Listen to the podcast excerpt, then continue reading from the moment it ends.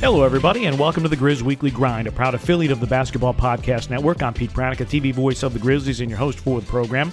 This is episode 44. And the first round is now complete in the NBA playoffs, and of course, the Grizzlies have been eliminated. Today's show is being brought to you by DraftKings. The second round now in full swing, and the action increases from game to game. This is where the contenders are separated from the pretenders. Now, to give you some skin in the game, DraftKings will be offering free to play pools every day of the basketball playoffs, offering players a free shot at up to $10,000 in total prizes. That's up to $10,000 in total prizes up for grabs each day. The best part is that it is free to play. DraftKings free to play pools are easy to enter. Just download the DraftKings app, go to pools, and choose from a wide variety of free contests for an opportunity to win cash prizes. All you have to do is answer a handful of questions around what you think is going to happen during that day's basketball games and then track your results throughout the evening. Questions will range from which team will hit the most threes to which team will score first. DraftKings is safe, secure, and reliable, so you can deposit and withdraw your money at your convenience. So, Download the top rated DraftKings app now and use promo code TBPN when you sign up to get your free shot at up to $10,000 in total prizes every day of the basketball playoffs. Head to DraftKings Pools page to get your shot at huge cash prizes. That's promo code TBPN for a limited time only at DraftKings. Eligibility restrictions apply. See DraftKings.com for full details. So, of course, the Grizzlies have been eliminated from the playoffs, and so the Grizzlies head now into the offseason. So, some changes with the program. Basically, going forward through the summer, we will uh, go to one episode per week of the Grizz Weekly Grind, and uh, with the draft and Summer League, maybe we'll add a second episode, but for right now, it's just one episode per week. Uh, so we hope that you'll stick with us during the course of the offseason. It will be a very short offseason, or at least a much shorter offseason than we are used to. We'll have the draft combine, we'll have the draft, we'll have Summer League which uh, my sources tell me will be in Las Vegas August 7th to 17th. Now, the Grizzlies will be participating, but my source also telling me that not every NBA team will participate. Remains to be seen if the Sacramento and Utah summer leagues will be in operation this summer. Uh, obviously, the main summer league is in Las Vegas at Cox Pavilion and Thomas and Mack Center. There have been smaller summer leagues uh, involving maybe like four to six teams in Sacramento and also in Salt Lake City. Not sure if those will be in action this summer. Grizzlies have played uh, in Salt Lake and in Vegas uh, for a couple of years, so it remains to be seen. But uh, my best information at this point in time is that there will be a summer league in Las Vegas, and it will be in early August, about a month later than normal. But the NBA trying to get on a regular schedule or I should say, back to their normal schedule, which would have uh, the training camps opening end of September, early October, and uh, we'd be back in action probably starting the season about mid October. At least that's the plan at this point, assuming that everything continues to progress as it has. Uh, throughout the NBA playoffs and uh, and with the way COVID is being handled and vaccinations and, and all that stuff. So uh, so what do we got in today's show? Well, it's got to be a little different, obviously, because uh, the Grizzlies aren't playing anymore. So we can't really talk about that was the week that was anymore. But what we're going to do, we're going to kind of freeform uh, this particular podcast. Uh, the Grizzlies did hold at the end of last week their postseason media availability. Uh, Taylor Jenkins was available to the media. Zach Kleiman was available to the media along with some select players. And so uh, we'll bring you some of that sound uh, in this show and in future shows, just talking about the offseason and where the Grizzlies plan on going next season. Uh, but we're going to talk about the whole question which was raised uh, during the end of season media session are the Grizzlies going to try to accelerate the process of winning a championship? I'm not even sure what that means. But given that Ja Morant took a quantum leap forward in the playoffs, Jaren Jackson Jr., you're looking at him being healthy for an entire season. Uh, what do the Grizzlies do in the offseason to try to take this team from having to win two play-in games to get to the playoffs to being maybe one of the top six seeds and avoiding the play-in and who knows maybe one of the top four seeds where you get home court advantage in the first round of the playoffs which next year might actually mean something if you look at the Dallas Clippers series, obviously home court has meant absolutely positively zero. And throughout this year, because many of the arenas were empty, home court advantage was was essentially non-existent. So we'll talk about that. We'll get Zach Kleiman's take uh, on what the Grizzlies want to do in the offseason. We'll also talk about Justice Winslow. What do the Grizzlies do about him? Because there is a team option on the table. Do the Grizzlies bring him back at that team option, or do they figure something else out? Because uh, clearly he did not perform as well as people had expected. To be fair to Justice, he was dealing with a hip injury that took a long, long time to to rehab and to to diagnose and, and to get him ready back for play. And when he did play, he was certainly out of rhythm, did not shoot the ball particularly well. So what do the Grizzlies do about Justice Winslow? But we have some coaching changes. And uh, before I get into the Grizzly stuff, let's talk about some league news, particularly as far as coaching changes are concerned. Steve Clifford stepping away from the Orlando Magic. Uh, Steve Clifford, really good man, very good basketball coach. Uh, the issue, I think, with Steve Clifford might be the fact that this is a franchise that um, is going to go through a rebuild. All right, they they stripped it down to the studs uh, at the trade deadline, making a bunch of deals. Aaron Gordon going to Denver, Vucevic going to Chicago, Fournier going to Boston. So uh, this is a, a real rebuild in Central Florida, and Steve Clifford has had some health issues in the past, uh, some some stress, and and some things that he has been dealing with. And I think probably a good idea for Steve Clifford to uh, to step away. Uh, do you, at his age, want to get involved in what potentially could be a long term rebuild, especially when your health has not been the best? Um, so I, I mean, I, I, totally get it. I think it's good for both parties that Steve Clifford step away and Orlando. They're they're getting a very fresh start with their roster. Cole Anthony is the star around whom they can build. And now, do you get a, a young and hungry uh, lead assistant coach somewhere in the NBA who might be able to and be willing to take on the long process of rebuilding that Orlando Magic franchise. So, totally get it as far as Steve Clifford is concerned and and him moving on from the Orlando Magic. The other coaching change, uh, this making headlines because Terry Stotts, the second most successful coach in Trailblazer franchise history, uh, deciding uh, uh, the report is by mutual agreement that uh, Terry Stotts and the Blazers would part ways. This is understandable in some sense. It is also a sad day. Terry Stotts is one of the most decent human beings you'd ever run into, and he had done very, very well for that Portland Trailblazers organization, getting into the playoffs on a regular basis. But the issue for Terry Stotts, essentially, despite the fact that Damian Lillard and C.J. McCollum could not get out of the first round very often. Uh, one conference finals appearance, but other than that, really had been a struggle for the Portland Trailblazers. And I understand why there, there was a need to move on. Uh, Jason Quick, who writes about the Portland Trailblazers for The Athletic, had been a guest on this show. We talked about it. And his feeling, you know, even with 15, 20 games left in the season was that Terry Stotts probably would not be the head coach of the Portland Trailblazers going forward. And that was when they had their bad losing streak. And then, of course, the Grizzlies beat them twice in Portland. And then after that point, Portland turned it around and, and played very, very well to close out the season, but losing to the Denver Nuggets uh, in the playoffs.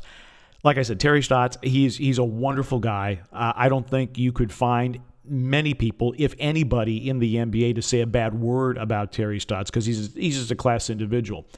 The question about Terry Stotts is what is his ability as a head coach in talking with Jason Quick. One of the things that he pointed out to me that he felt very strongly about, and just to give you some context, I mean, Jason Quick has been covering the Portland Trailblazers for at 20 years at least, if not longer. I mean, he goes back to the days when I was there, and I, and I was there between 98 and 2003. So he's seen the history of the franchise. He can take a look at all this with a very, very long lens. And, and his take was that Terry Stotts might not have been the best at making adjustments, may not have been the best coach in terms of creativity. This is a Portland Trailblazer team. When you look at the brilliance of Damian Lillard and CJ McCollum, you would think that they would get beyond the first round of the playoffs more often than not, but that simply was not the case. Part of it has been bad luck. Jusuf Nurkic has been injured. It's also a matter, and, and this is a very, very difficult position to be in when you have all world talents like Lillard and McCollum. What about the pieces that you put around them? This is a Portland Trailblazers franchise that historically has been willing to spend.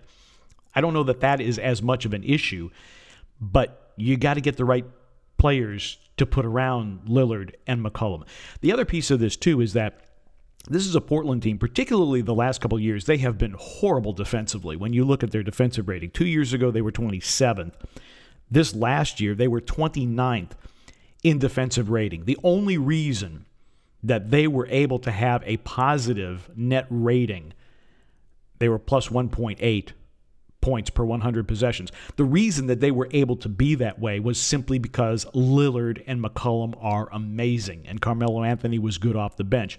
Their offensive ability, fantastic. Their defensive ability, really, really suspect.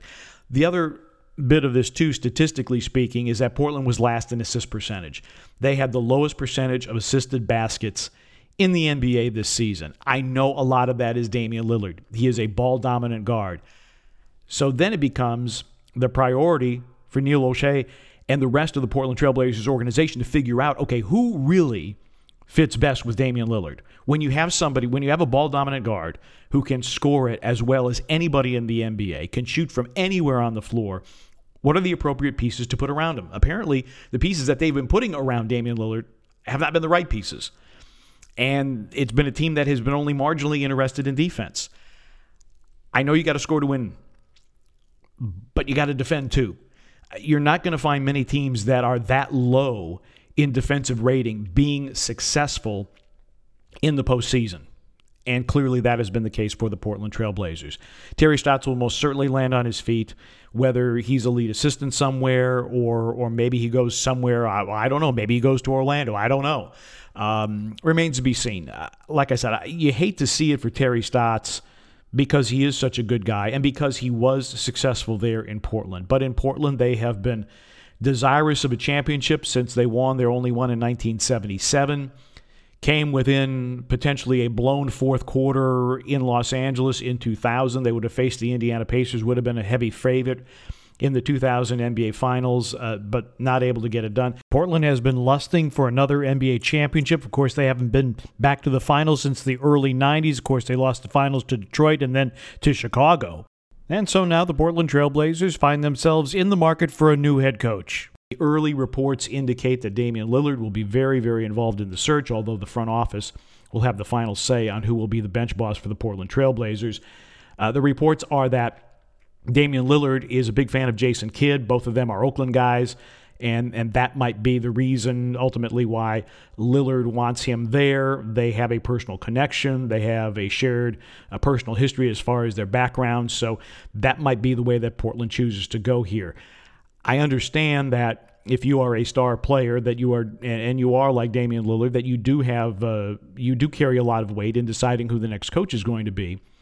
But I think there has to be more on the table than uh, you know, Jason Kidd, a Hall of Fame quality player, and you know, what about his what about his head coaching ability? Okay, yeah, so they're both Oakland guys. Well, what what does that mean in a playoff scenario when all your primary offensive options are being snuffed out and it needs to you need to make some adjustments? Is Jason Kidd that guy?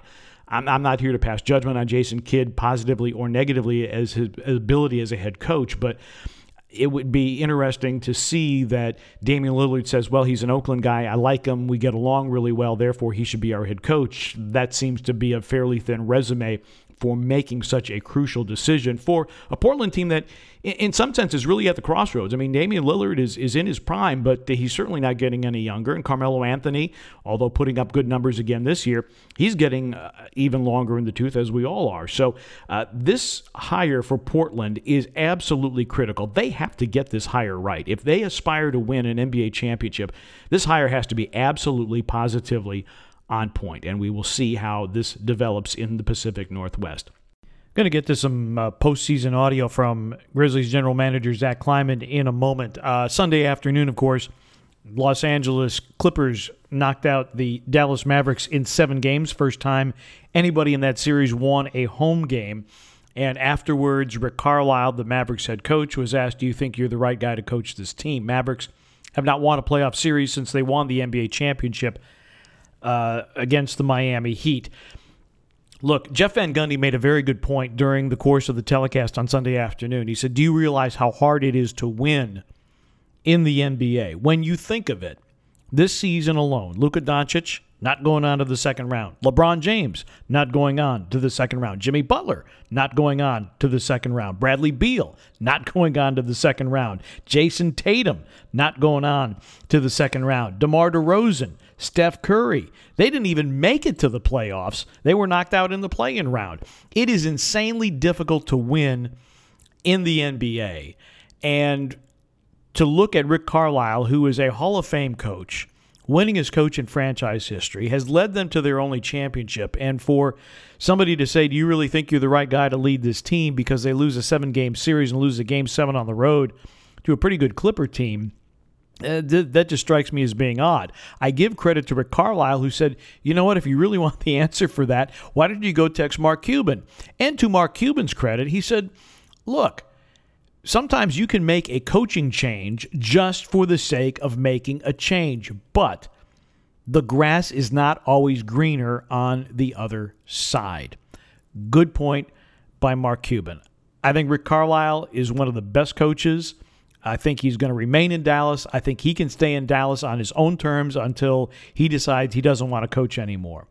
As far as the Grizzlies are concerned, one of the questions that was posed to Zach Kleiman in his postseason media availability is Do you see there being an acceleration in the process of getting the Grizzlies higher up the NBA food chain?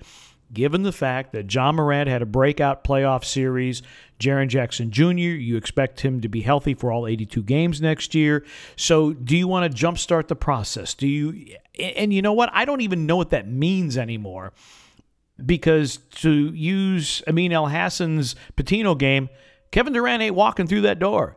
James Harden ain't walking through that door. So, are you going to try to mortgage your entire future to try to get yourself a generational talent uh, at the risk of maybe messing up your chemistry. Uh, do you can you really skip steps and can you really accelerate this process or do you just have to work the process? Well, Zach Kleiman was asked about it, and here's his answer. I think the terms in which that often gets discussed are are really rigid, right? You know, it's you got to be, you know, at X point this year and Y point the next year. Like we we've been very intentional and and I, you know, disciplined the whole time that like the the goal here is to win a championship. You know, we we want to bring the first championship, first NBA championship to Memphis. Like that is the goal. That's going to continue to be the goal. That's not going to change. Now, did did we want to make the playoffs this year? Of course. Did we want to make the playoffs last year? Of course. Do we want to make the playoffs?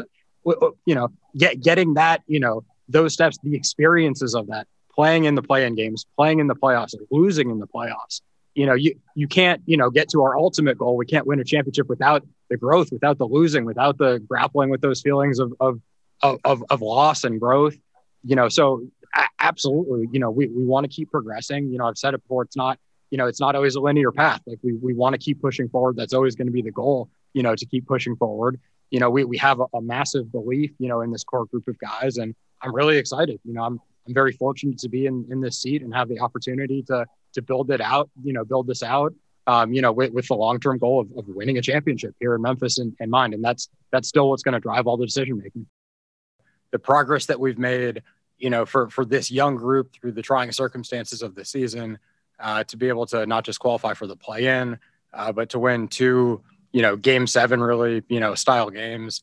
The the experience from that, overcoming that, um, having a, a, very you know hard fought you know series with the Jazz from there, um, I, am proud of this group. Uh, I, I, couldn't be more excited uh, to continue building here in Memphis. I'm very fortunate to be able to, and um, this is just the beginning. So I'm excited for what's to come. One of the most heavily scrutinized decisions that the Grizzlies front office will have to make will be what to do with Justice Winslow. There is a team option on his contract. Do the Grizzlies pick up the option? Do they decline the option and renegotiate his deal, or does he end up somewhere else? Truly, this front office believes in Justice Winslow, did not produce to the level that anybody really expected. To be fair to Justice, he was coming off a very troublesome injury that occurred in the bubble, took a long time to rehab, a long time to get ready for play, and did he ever really get a rhythm? In the postseason media availability, Zach Kleiman addressed Justice Winslow and his situation. Yeah, you know, listen, it, it, it's never easy, and you can't sugarcoat it when someone's coming back from a, an injury. Like it, you know, it, it, took Justice some time to get his feet wet in and out of the rotation. We, we had, you know, a, a, lot of guys who were capable of playing rotation minutes. I think in a lot of other cases, Justice, you know, could have had a little bit more of a runway just to just to find his rhythm. you know, I think that was the biggest thing more than anything. I think the way things landed, where he was able to to get you know get some run in that uh, that second game at the at the against the Kings. Uh, near the end of the season and find his rhythm a little bit. I think we we saw that. Uh, but I, I, give Justice a lot of credit. The, the work, the focus, the day in and day out. Um, you know, just working on on getting back and finding his rhythm. That that that's a long process sometimes. And I think you know we're, we're encouraged by what we've seen. The crux of the Justice Winslow decision is essentially this How does he fit in with this basketball team? Are you looking for him to be your backup point guard rather than Tyus Jones? What role are you looking for Justice Winslow to play? He's not going to be a scorer. He can be a distributor, can be a defender. Three point shooting wasn't very good last year. What what role do you see him playing and how does he fit with this basketball team? fit and function are as important to a basketball team as is raw talent. And so the question has to be answered by the Grizzlies and by their front office what do we really expect? What do we want from Justice Winslow? And can he fulfill what we want and need from him? That's a question that they're going to have to answer. As I look at it, as Brevin and I have looked at it and talked about it, I'm not really sure where he fits with this basketball team. Uh, he he does a lot of things pretty well, but exactly how does he fit in with the mix? How does he fit in if you still have Kyle Anderson on the roster? Is he a two? Is he a three? Is he your backup one? What do you want Justice Winslow to do? That to me is going to be the most important thing. Um, I mean, Zach Kleiman is right. You can't sugarcoat it. He didn't have a whole lot of time. Uh, and the performance probably wasn't what they were looking for. What are they looking for, and how does he fit in with his basketball team? Grizzlies gave him an opportunity, didn't produce to the level that Taylor Jenkins and I think the front office was happy with, and so toward the end of the season, he was not part of the rotation, although he did play big minutes in the second Sacramento game, uh, the home finale for the Grizzlies. Played well, but it did not do that on a night in, night out basis. He's going to have to do that. Uh, and again, this is up to the Grizzlies front office. What do they want him to do? Can he fulfill that role? It's a bit of a risk. Uh, and it remains to be seen whether or not they pick up the option. That is going to be the most intriguing decision for the Grizzlies front office this season. We'll have a little bit more from Zach Kleiman here in a moment, but first, I want to tell you that the Grizz Weekly Grind is being brought to you by the Hoop City Basketball Club. Since 2005, their mission has been to assist young student athletes in grades 1 through 12 in developing a strong work ethic with discipline, responsibility, and accountability. They help young men be great on the court and in the community. Their alumni include major college and NBA players. For more information on all their programs, log on to hoopcitybc.com. You can also follow them on Twitter at hoopcitybc. As they say, it's in our blood. It's who we are in Hoop City. And we've talked about the uh, summer league, which is coming up in grades four grades one through eighth. But they've also got some camps coming up here, including the Desmond Bane shooting camp. Desmond Bane Shooting Camp will be June 21st through the 24th at Collierville Parks and Recreation. And uh, you can register by getting a hold of Scott Robinson at area code 317 490 5948 or email hoopcitycamps at yahoo.com. Uh, the camp includes a couple of Grizzlies, game tickets, 28 hours of expert instruction with drills, skill development, contests, and games. Get a Desmond Bane Camp t shirt, certificate of achievement at the end of the camp, and an award ceremony as well, and even more benefits to that. So, uh, go to hoopcitybc.com or check in with Scott Robinson and uh, check out all their camp information and activity, including the Desmond Bane shooting camp. This was a very unusual season for the Memphis Grizzlies. It presented any number of challenges, and also it's going to be a very compressed off season for the Memphis Grizzlies. Here's Zach Kleiman. Yeah, I mean, I, I think it really, you know, it, it, it kind of gets lost in the shuffle when there, there's so many games going on. But like ha- having so many games jammed back to back this year, you know, we we got it. We we didn't complain, you know. But 40 games in 68 days, you know, whatever it was, the second half of the season with the made up games. I mean, we we weren't able to practice you know, in large part the last two months of the season. And, you know, it, it's one thing to not, you know, kind of get the, the, the, you know, the reps in, but like from a development standpoint, like it's harder to improve. It's high, it's harder to clarify things. It's harder to, to rest and get ready for the next game when you, you can't actually practice at all. So, you know, just feeling the ins and outs of that, you know, around the team. Like it, it was really challenging. Like the, and I, we're not the only team in that boat. There are a lot of teams, you know, that had condensed schedules this year. So get, getting through that and just getting back to the normal NBA cadence, you know, let's, let's have proper reps. But I, I would give a ton, ton, ton of credit to Taylor and the coaching staff. The amount of work that they were able to get in for our guys notwithstanding not being able to practice is really impressive and speaks volumes about Taylor's organization, the the the ability of this the, the care factor, you know, of the staff you know the the back you know the guys who were not in the rotation you know they, they were building in play groups. Those guys were getting runs around shoot around. You know that, that's not something that's done everywhere. And and it really kept our whole group engaged. Um, it kept everyone you know really kind of pulling in the same direction. So um, i'm proud of the extent to which our, our group really you know kind of maximized the circumstances this year but the, the circumstances this year were, were not ideal in the slightest yeah, so it, it's a it's a bit of a condensed offseason. Um, we're going to be holding pre-draft workouts in Memphis. We've got the combine, uh, then more pre-draft workouts in Memphis. Uh, draft is obviously end of July this year, and then uh, we we shift to, to summer league, and j- just to have an offseason for our guys. You know, like well, last year with the restrictions, you know, our, our, guys were incredibly, you know, from the coaching staff and the players, you know, everyone was here and we, we maxed out everything that we, we possibly could do under the rules, but, but it was limited. Like you, you could only have so much growth you know, for rookies like Dez and X um, and, and Killian and, and Sean to, to come in and, and, you know, kind of hit the ground running the way that they did without any of that. You know, I would give all those guys a lot of credit. Like r- rookies around the league this year, like they they were really fighting an uphill battle so so long without being able to do anything for for a lot of guys like that.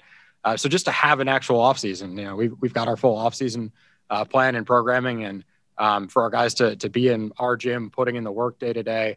Um, there's a lot of skill development. There's um, you know, the, the reps that our guys are going to get in summer league, um, dialogue that our, you know, our, I know our coaches are really excited about that too. So it's just great to have an actual summer, it, albeit slightly condensed, but we, we can have a real offseason this offseason. That audio from Zach Kleiman's postseason media availability a couple of days after the Grizzlies were eliminated by the Utah Jazz.